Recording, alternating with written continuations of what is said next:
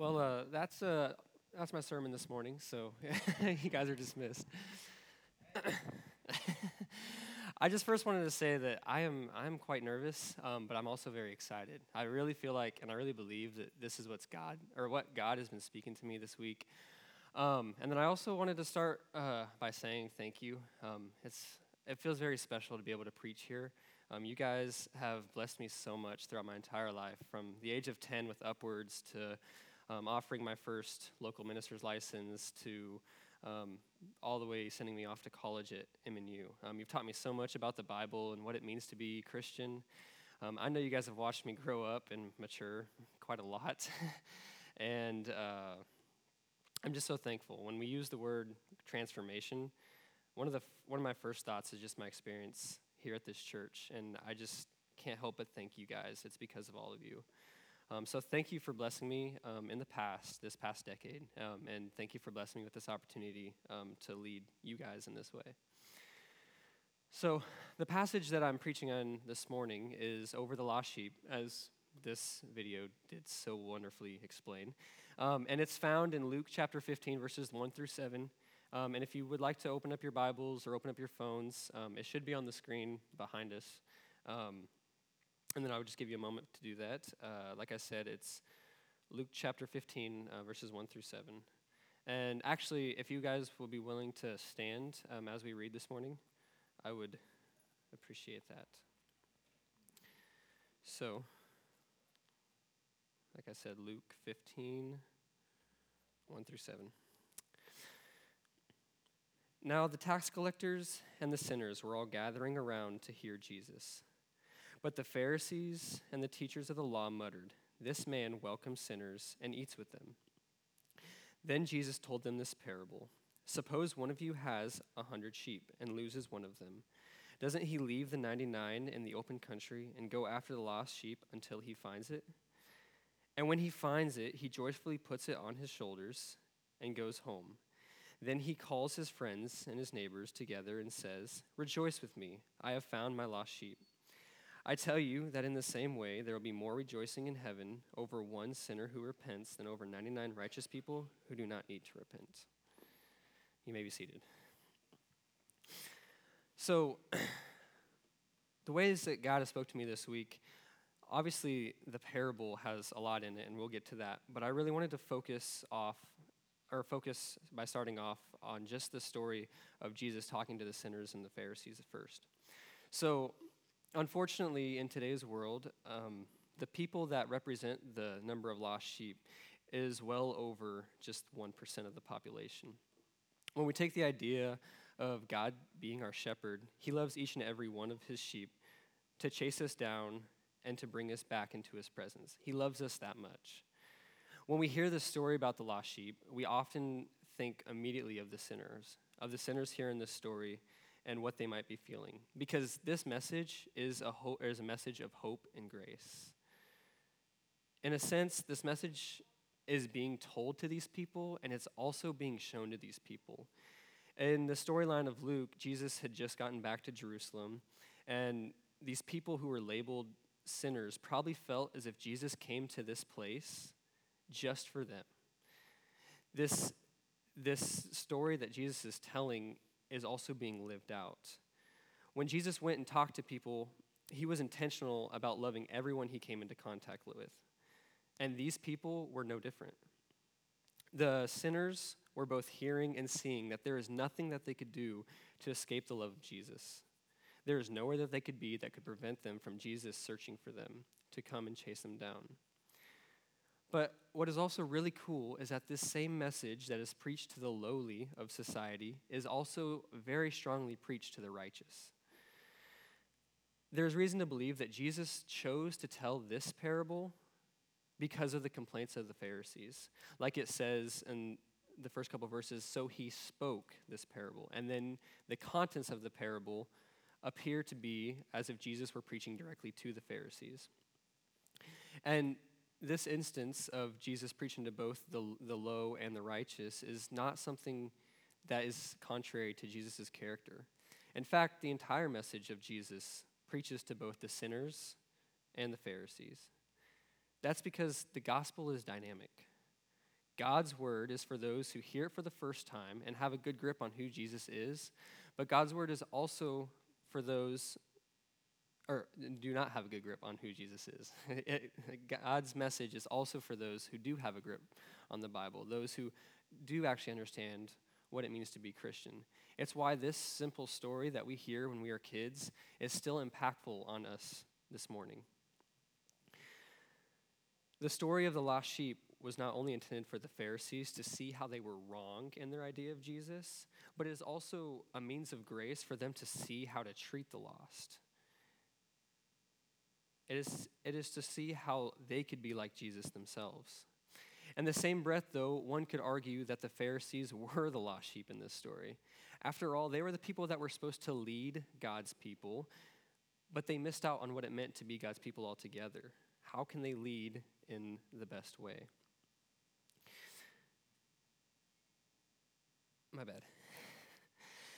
They were the ones that have wandered off, and Jesus had come to Jerusalem to chase them down and bring them back in. The love of God was for those who are yet to repent is the same love that God has for the Pharisees. So I have found out that it's very hard to love people who are jerks. um, so I've attended a public high school, and those who just graduated also um, understand this, but there is a lot of bullying in high schools, and all of us can probably agree or have seen bullying in some way. Some of us might have been the ones being bullied. Others, others of us in this room were probably the bully. but um, I've always had a hard time forgiving and showing grace to the bully. It's always been so much harder to show the ones who are the arrogant ones and don't know how to love than it is to love the ones who are being bullied. And in fact, this is the hardest group of people that I had a hard, uh, I had a hard time believing that God loved them. And it's the same way for the Pharisees. I've always had a difficult time seeing how Jesus loved the Pharisee. But throughout this story, you can see that God loves them just as much as he loves the lost. He is willing to go to the same depth to bring them home too. And we, like Jesus, should meet people where they are. That could be the church or the unchurched. It could be the people that we have in common with or that we disagree with altogether. But we should be intentional about showing what it really looks like to be loved by God. It's what we mean when we say to extend grace. The grace that's been shown to us is what we should be showing to others. We always want to be share or we always want to share what has been given to us. Because Jesus loves us. Jesus loves us all. And when we start to think about Jesus' plan for evangelism, um, it's just all wrapped up in love. Um, and we can see it just throughout this story. So, I believe that from the ways that we typically talk about Jesus' evangelism plan, uh, we tend to not give him enough credit for um, what he does. So, we often think that Jesus goes into a place where there's a lot of people watching, and he does a very miraculous sign of healing. Um, and so people see it, and then he tells that person to repent and to live a different life, and then he goes into the next town. But we all know that Jesus has a way better plan than just that. We all know that he does so much more than that. And I just wanted to share with you um, a way that that is. So, through the Gospels, we see that Jesus consistently goes to sinners. We see that he meets them in their homes, he eats dinner with them, he is willing to be where they are. And like I, like I just talked about, we should do this more too. We should meet people outside of these walls and we should meet them in their own spaces. But, but we should do this because Jesus did this. This is what Jesus does, this is who he is. He meets us in our greatest need. If we think about how Jesus found us individually, we can probably say that it was at a time where we needed him most. We can probably think back and, and see that we were probably in such a low spot in our lives that there's no way that God could want us. There's no way that God could want us and the things that we do or that we have done. But nonetheless, he still shows up. Our God is in the business of showing up, and that is seen throughout the Bible and is seen throughout our lives. And oddly enough, Jesus' plan seems to be even more than just this. The love of God is so beautiful, it is so attracting, it draws people near to Him. This passage shows that the sinners and the tax collectors around him were drawing near to him, not necessarily Jesus coming to them. And I, let me say that again. The sinners and the tax collectors in this story were coming to Jesus. They knew what Jesus was all about already. It shows that they were truly understanding of what Jesus was all about. And this is because they were able to experience the love of God in a real way that actually pushes them towards transformation. They knew it was good for them, it's what their heart and soul were desiring. However, for the Pharisees, they were more concerned about the things that they were doing. For the Pharisees, they were unable to receive the love that God gives them. Well, I mean, there's a lot of things, but mainly because of the system that they created of, of this hierarchy of good things. But even deeper than, than this system, the Pharisees' problem was pride. They were their own saviors, and in their mind, or eh, they were their own saviors in their minds, and salvation depended on their own strength. How good they are in the world and in society was dependent upon their own things. And the problem is, they couldn't realize something that is contained by this story that Jesus shares, and that is we are in need of a shepherd. Like we sang earlier, God, we need you. We need God in our lives every hour, every moment. The sinner, though, because they can see their need for the shepherd, they want to come to Jesus. They want to be where he is. See, this isn't solely about the destruction of the social system, this is about the pride that's within it. The sinner was already humbled by the system that, it was in, that, they, that he was in. The Pharisee was too prideful to come to Jesus' feet when Jesus, when Jesus was doing what he does and showing who he is, the sinners came, the sinners came to Jesus and the Pharisees complained to Jesus. Sometimes I see the same problem with the church and the unchurched. People who go to church most of their lives, they go twice a week, they pray on their own, they go to, or they, sorry, they um, know a lot about the Bible, they give their 10%, they think they're good. They do they they've checked off all the all the boxes and they've done everything that's required to have a relationship with God. But often people who don't even know Jesus at all are searching for him without even knowing it.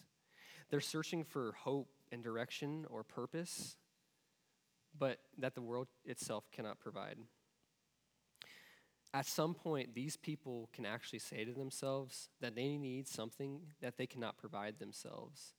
And that's where they might be most receptive to what Jesus is all about. That's where, when the gospel is explained to them, it all makes sense because it's an actual real need. Whereas people who think that they're good for no reason, or for not no reason, but because they do all these things, they don't, they, they don't see the actual need within that's behind the things that they do. So, I wanted to go sort of off topic real quick and say something that's not a direct meaning of this passage, um, but it's something that spoke to me through this week. Um, so, I just wanted to reiterate again that this is one of kind of my thoughts, but I just want you to think of the hundred sheep as different aspects of your life. So, uh, they could be like the way that you treat people, or the way that you spend money, or even smaller things like little daily habits that you do, or how you manage your time. And I just want you to think about all the things, but imagine those are the sheep. And imagine one of those things runs off.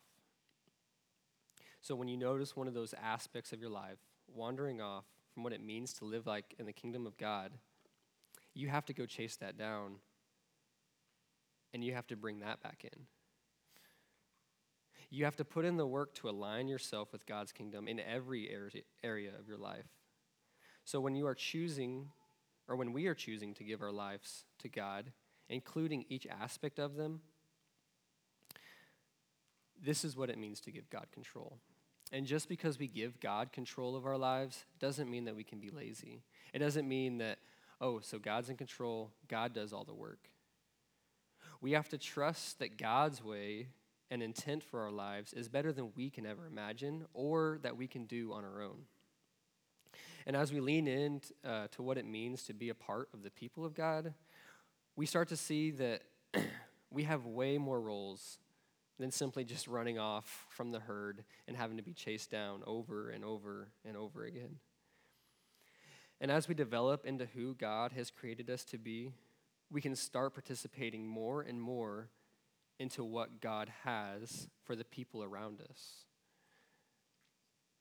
And what I mean is, and this gets us back on point because you guys might be lost here for a second, but it means that God might be sending us to chase down the lost sheep. God might be creating us to become the shepherd in this story because God can use us to be the shepherd in this story. We can be readily available to be used by God. And like I said earlier, you got to put the work in to do that. And when you, ha- when you trust God with every aspect of your life, He can use every aspect of your life. And what I'm talking about is said way more easily than it is actually done. I mean, we're kind of talking about sanctification here. But it's hard to trust God with everything because there's a lot of things that are reaching for our attention. It's hard to trust God with our finances when we have little money.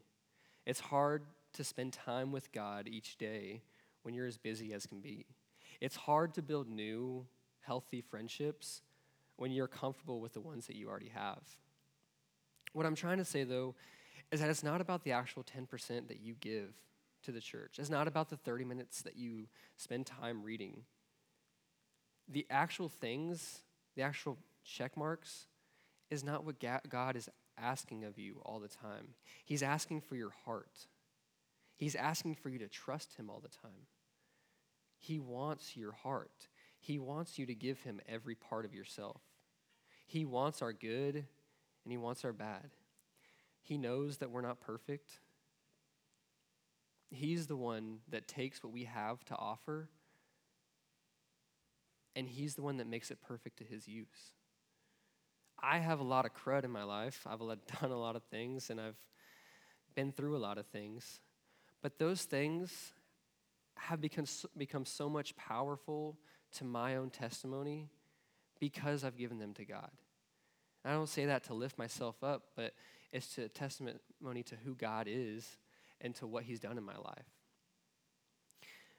If I only gave Him the good things, then I would just be another um, be another pretty face up here on the platform that that you guys see and you guys get to look at for about 20 minutes. So, but if if I was just showing the good the good side of me, then then you guys would say, "Oh, he's just got that all together," and you guys would just expect to have your lives together too. And that's not how that's not how life goes. We all know that there's stuff that goes on, and there's all, and there's stuff, but there's stuff that God redeems, and there's stuff that God uses, because that then that's when our story's not our own. That's when it's God's story. That's when it's it's showing glory to God not ourselves. That's not where I was going with this, but that was pretty good. so, by giving God our trust, we can be used by Him more and more. And hear this I'm not saying that you have to have your life together for God to use this. God can use anyone. But what I'm trying to say is that the Pharisees trusted themselves and the things that they did. The sinners didn't trust themselves. The sinners wanted to know what Jesus had to say, and they wanted to be they wanted to be transformed by Jesus. I want you to ask yourself, do you really trust God though? Do you really give him everything that you have?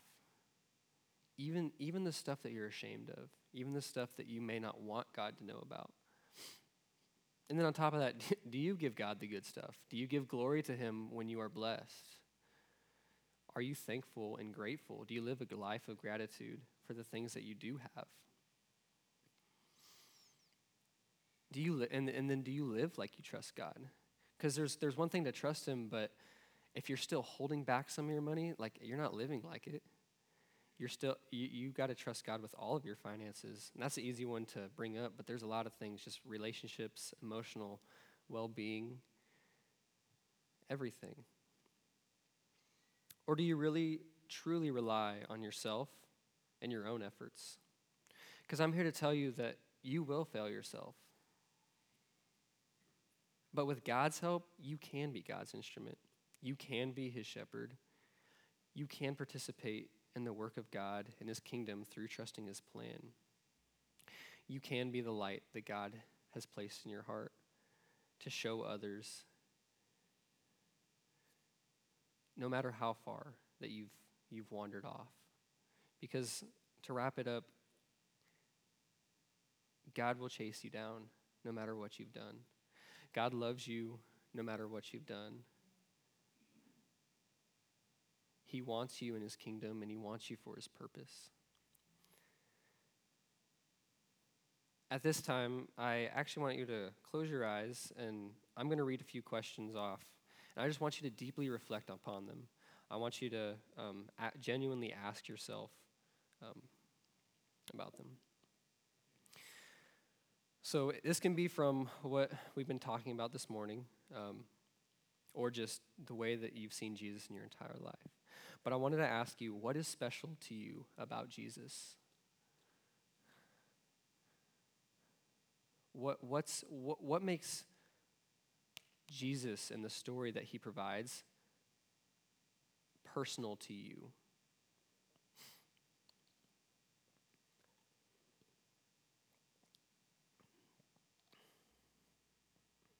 And then I want you to think how might this same message speak to some of the people around you, some of the people that you interact with? How might you be able to use this message to extend to extend God's grace?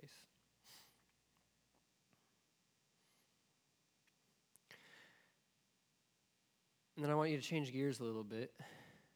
And I want you to think about in what ways have you needed God in the past? what are some really big needs that you couldn't fill yourself?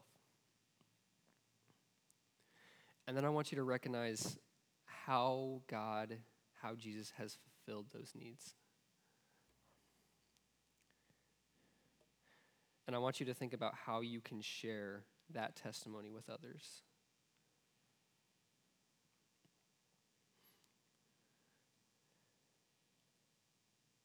And then finally, I just want you to think about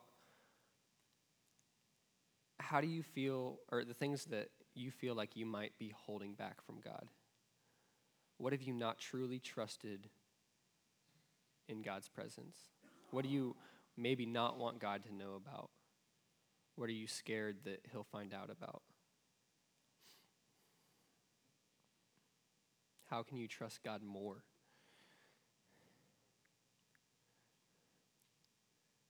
Because I want you to know that God loves you. God loves you no matter what. He loves you no matter what you've done, no matter where you've been.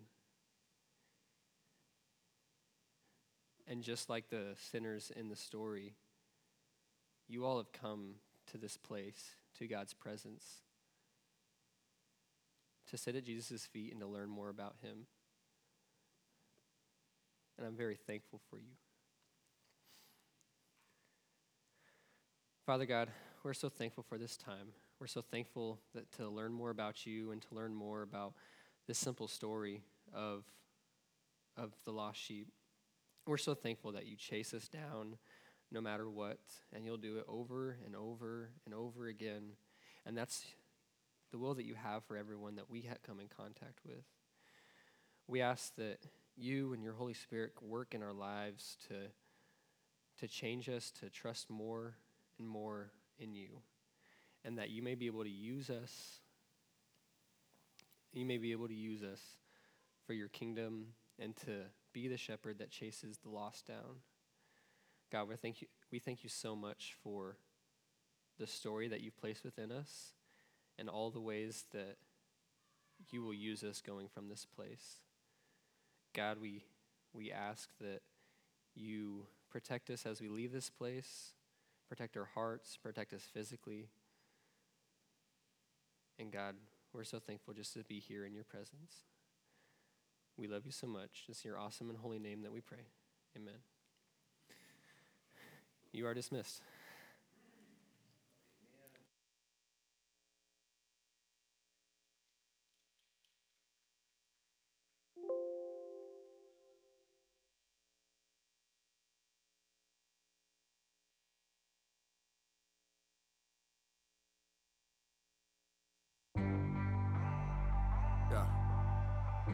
It's for everybody that's been down, but you didn't stay down.